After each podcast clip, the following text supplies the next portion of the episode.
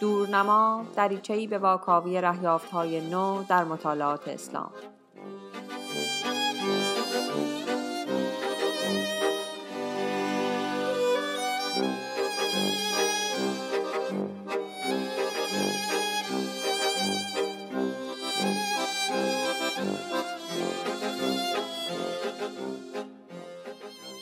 سلام به رادیو دورنما خوش آمدید. این قسمت 13 هم از فصل سوم ماست و من فاطمه مصلح زاده هستم. در این قسمت کتابی از رابرت هویلند رو با هم مرور خواهیم کرد با عنوان فی سبیل الله فتوحات عربی و تکوین حکمرانی اسلامی. هویلند در این کتاب به سراغ منابع غیر اسلامی میره و روایت متفاوتی از فتوحات در قرون اولیه اسلامی ارائه میده. متن این قسمت رو زهیر میرکریمی نوشته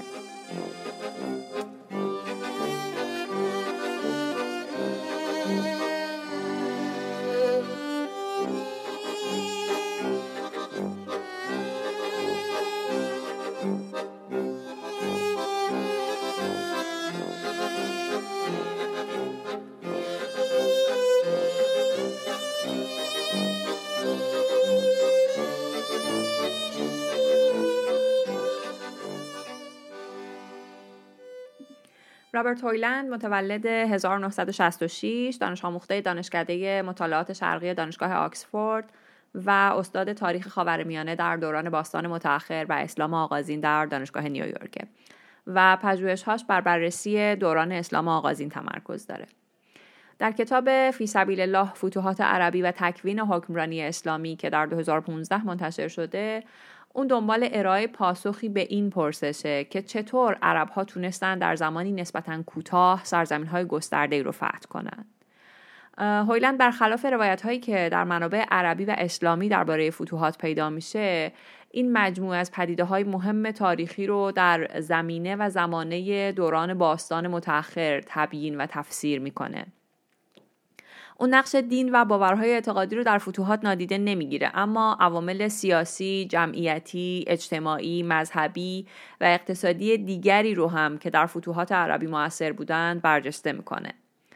به علاوه هویلند برای اینکه گزارشی از فتوحات به ما بده از جهت تاریخی متون و منابع تاریخی متقدمتر رو بر منابع متأخر اسلامی و عربی ترجیح میده دستاورد این روی کرد و روش متفاوت در بررسی فتوحات عربی کتابیه که در واقع بعضی از باورهای رایج و غالب رو درباره این پدیده مهم تاریخی به چالش می‌کشه.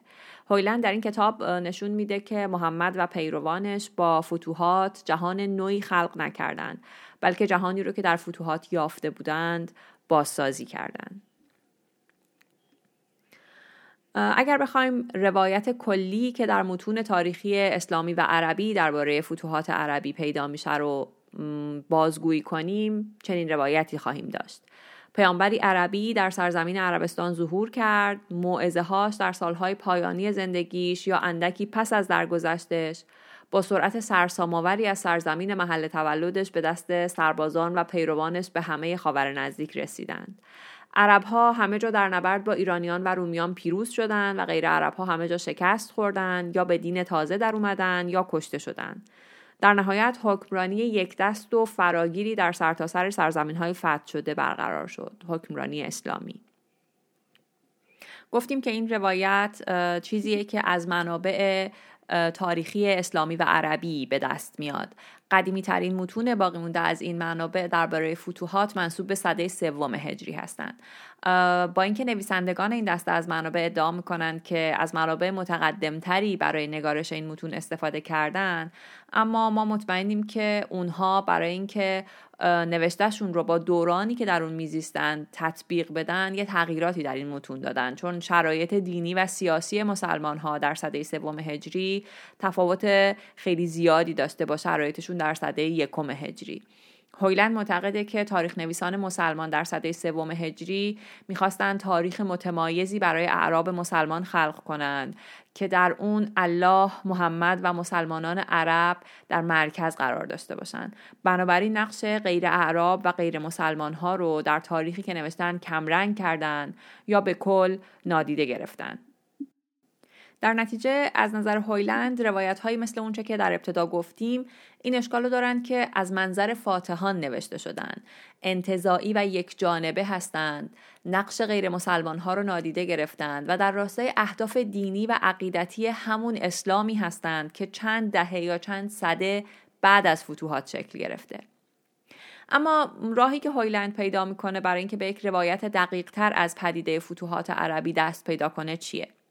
پاسخش اینه که باید بریم از منابع متقدمتر استفاده کنیم راه او در واقع دستیابی به یک تصویر گسترده تر، قابل اعتمادتر و چند جانبه از فتوحات عربیه و این همون راه حلیه که در کتاب معروفش استفاده می‌کرد دیدن اسلام آنگونه که دیگران دیدند.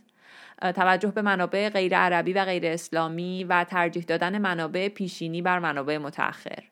در واقع هویلند برای اینکه روایت فتوحات رو بازسازی کنه منابع غیر عربی و غیر اسلامی منصوب به صده های هفتم و هشتم میلادی رو البته بعد از اینکه بررسی های نقادانه می‌کنه که در فصل پایانی کتاب به اجمال به اونها پرداخته شده. اون منابع رو بر منابع عربی و اسلامی منصوب به صده های نهم و دهم میلادی یعنی سوم و چهارم هجری ترجیح داده. مگر در مواردی که منابع متقدمتر موجود نبودن و اون از منابع متأخرتر اسلامی و عربی برای پر کردن خلای منابع استفاده کرده. اون در این کتاب تلاش می‌کنه روایتی از فتوحات ارائه کنه که نه فقط با مستندات تاریخی همخوانی بیشتری داشته باشه بلکه از منظرهای گوناگون به این دوره پرتلاطم نگاه کرده تا یک تصویر همه جانبه از فتوحات عربی و فرایند تکوین حکمرانی یا امپراتوری اسلامی ارائه کنه.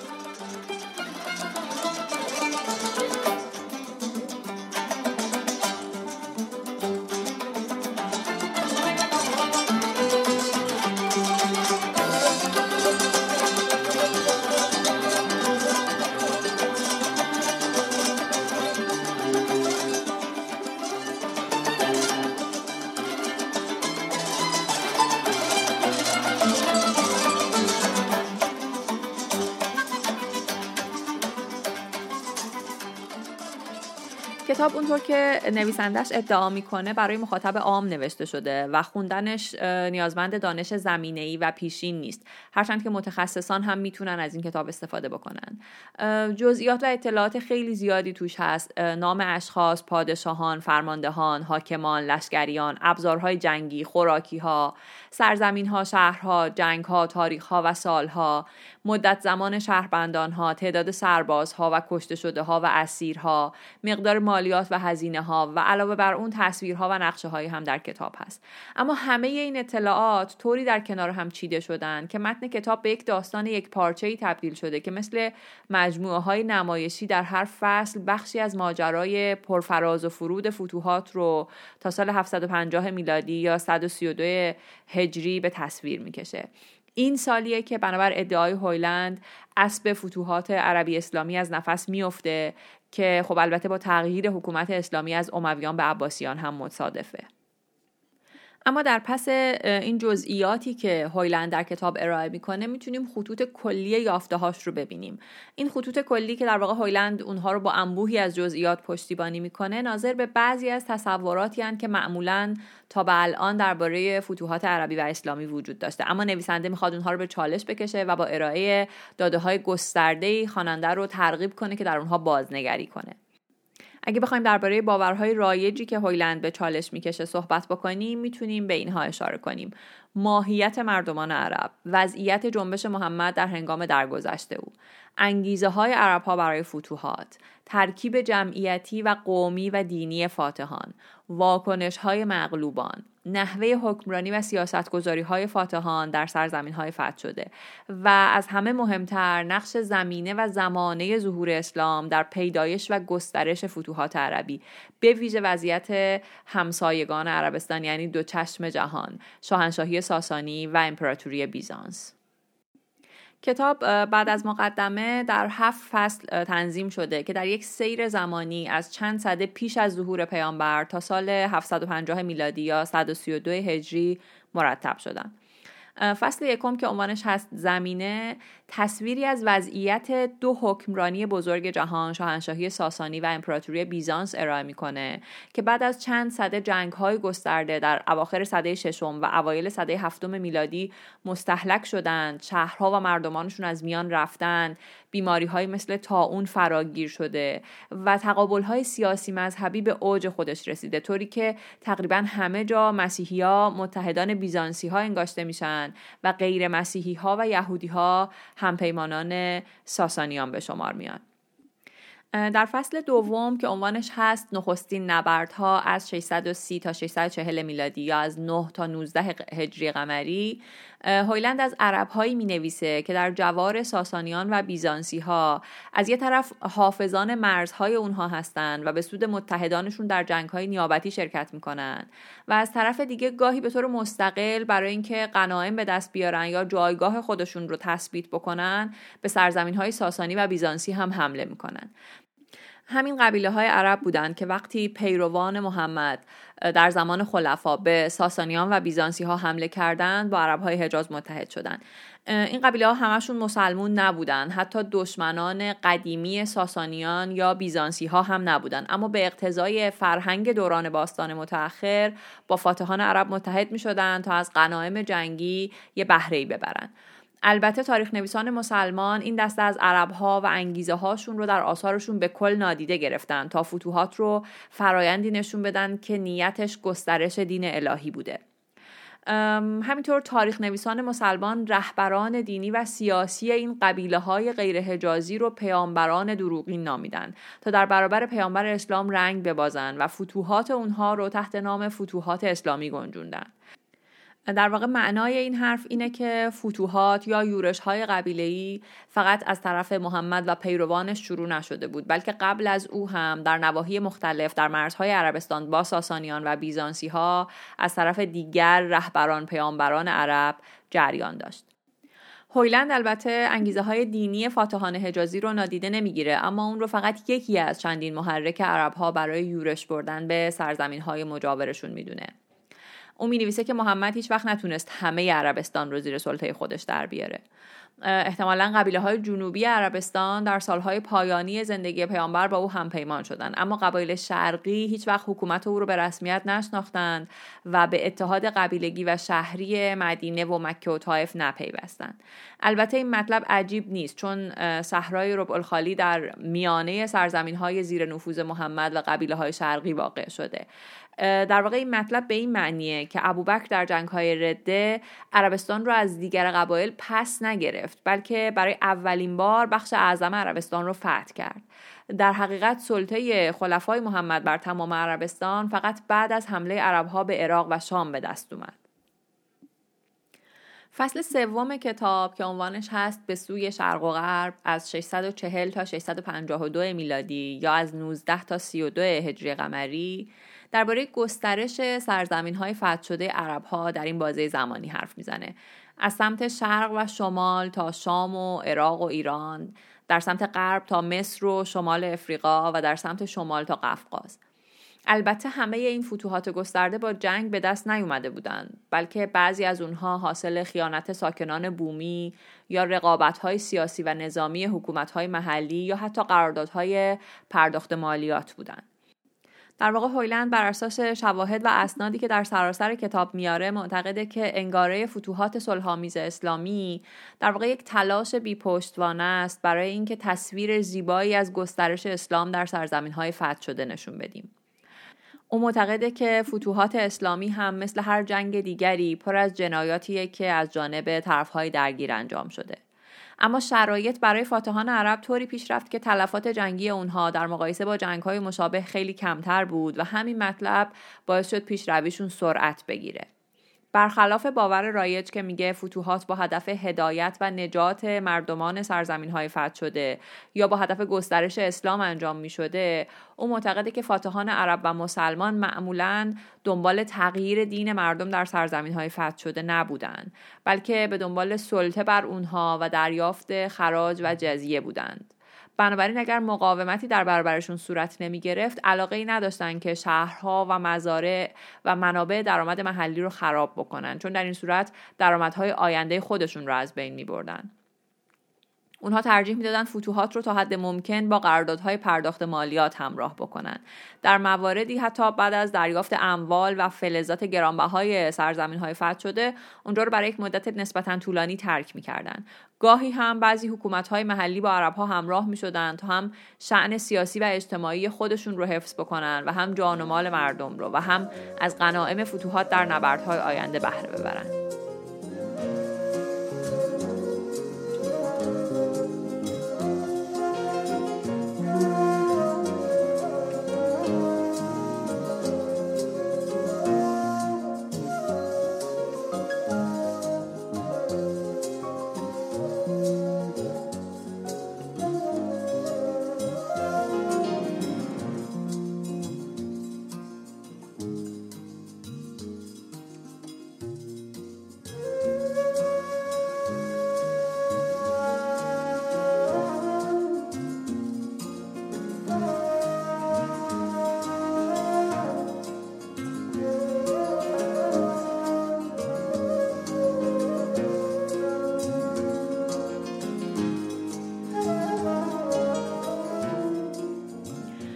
چهارم کتاب که عنوانش هست یورش برای قسطنطنیه از 652 تا 685 میلادی یا از 32 تا 66 هجری قمری مربوط میشه به تلاش های نافرجام عرب ها برای فتح قسطنطنیه.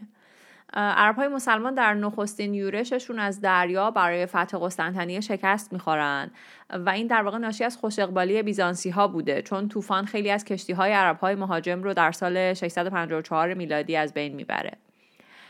این شکست در اون سال یعنی آخرین سال حکومت عثمان خلیفه سوم باعث میشه اعتبار او خدشدار بشه و در واقع این یکی از علتهای شورش مردم علیه او بوده. علاوه بر این هویلند در این فصل به نبردهایی که همزمان در چند جبهه دیگر هم در حال انجام بودن می‌پردازه. از جمله نبردها در شمال و شمال شرق و شرق و جنوب شرق ایران قفقاز و شمال افریقا. در یک بخش جداگانه هم به معاویه و حکومت و دین و تصویر او در بین مردم می‌پردازه. و بر پایه بعضی منابع چهره از او به تصویر می‌کشه که با باورهای متداول تفاوت داره. مثلا اشاره می‌کنه که او در رابطهش با پیروان ادیان دیگر روادار بوده. ارتباط بسیار نزدیکی با مسیحیان داشته و از نخبگان اونها در حکمرانی و امور اداری و مالی استفاده می‌کرده و همین موضوع هم باعث شده که حکومت او در شام قدرت بگیره. بعد از اون در فصل پنجم که اسمش هست جهشی بزرگ به پیش از 685 تا 715 میلادی یا از 66 تا 97 هجری قمری به گسترش سرزمین های فتح شده از کرانه های هند در شرق تا اندلس در اسپانیای کنونی می‌پردازه. اما در همین سالها فرایند مسلمان شدن غیر عرب ها هم شدت می‌گیره.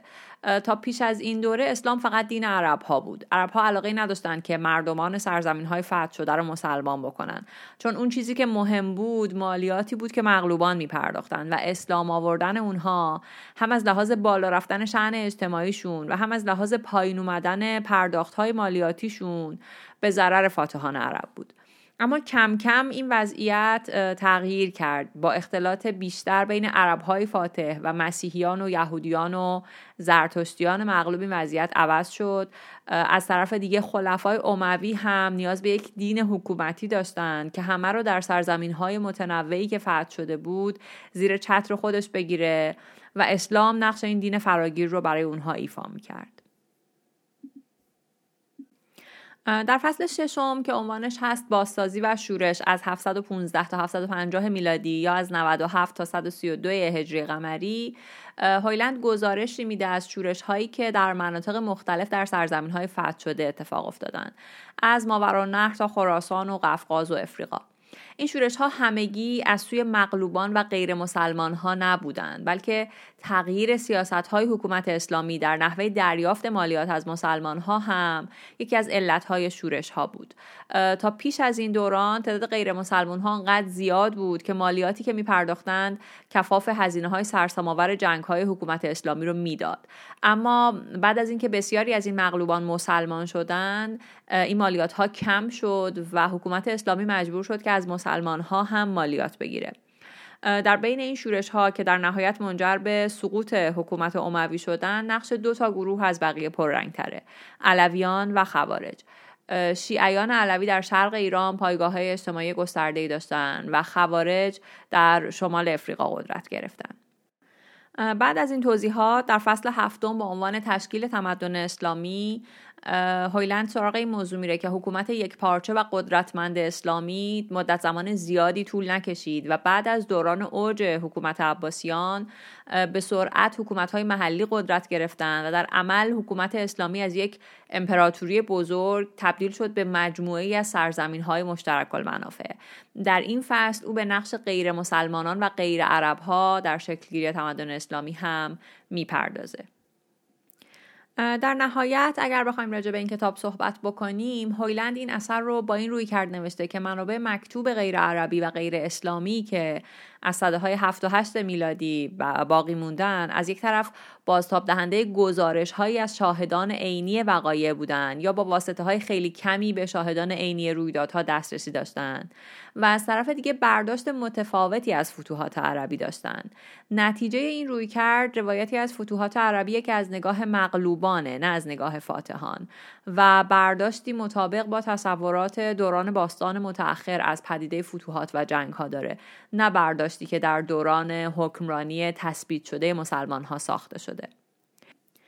خب ممکنه این پرسش پیش بیاد که چرا این منابع متقدمتر قبل از این مورد توجه قرار نگرفتن؟ پاسخ هویلند اینه که بیشتر این منابع به دست مسیحیان و به زبانی غیر از عربی نوشته شدن.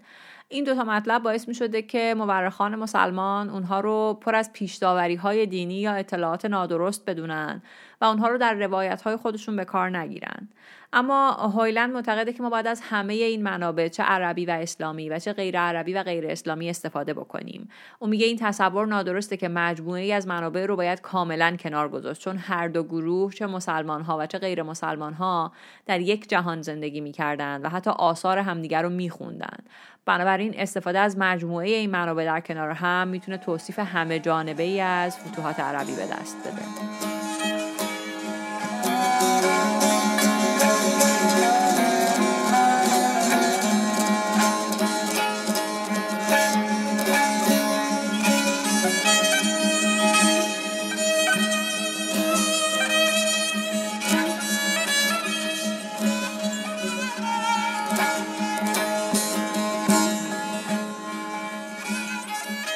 متن این مقاله و منابع بیشتر مربوط به اون رو می‌تونید در وبسایت ما ببینید. آدرسمون هست دورنمامگ.ir همینطور می‌تونید به کانال ما در تلگرام سر بزنید ادساین دورنما با دوتا او و دوتا آ یا در اینستاگرام و توییتر ما رو دنبال کنید. اگر رادیو دورنما رو میپسندید لطفا ما رو به دیگر علاقمندان هم معرفی کنید.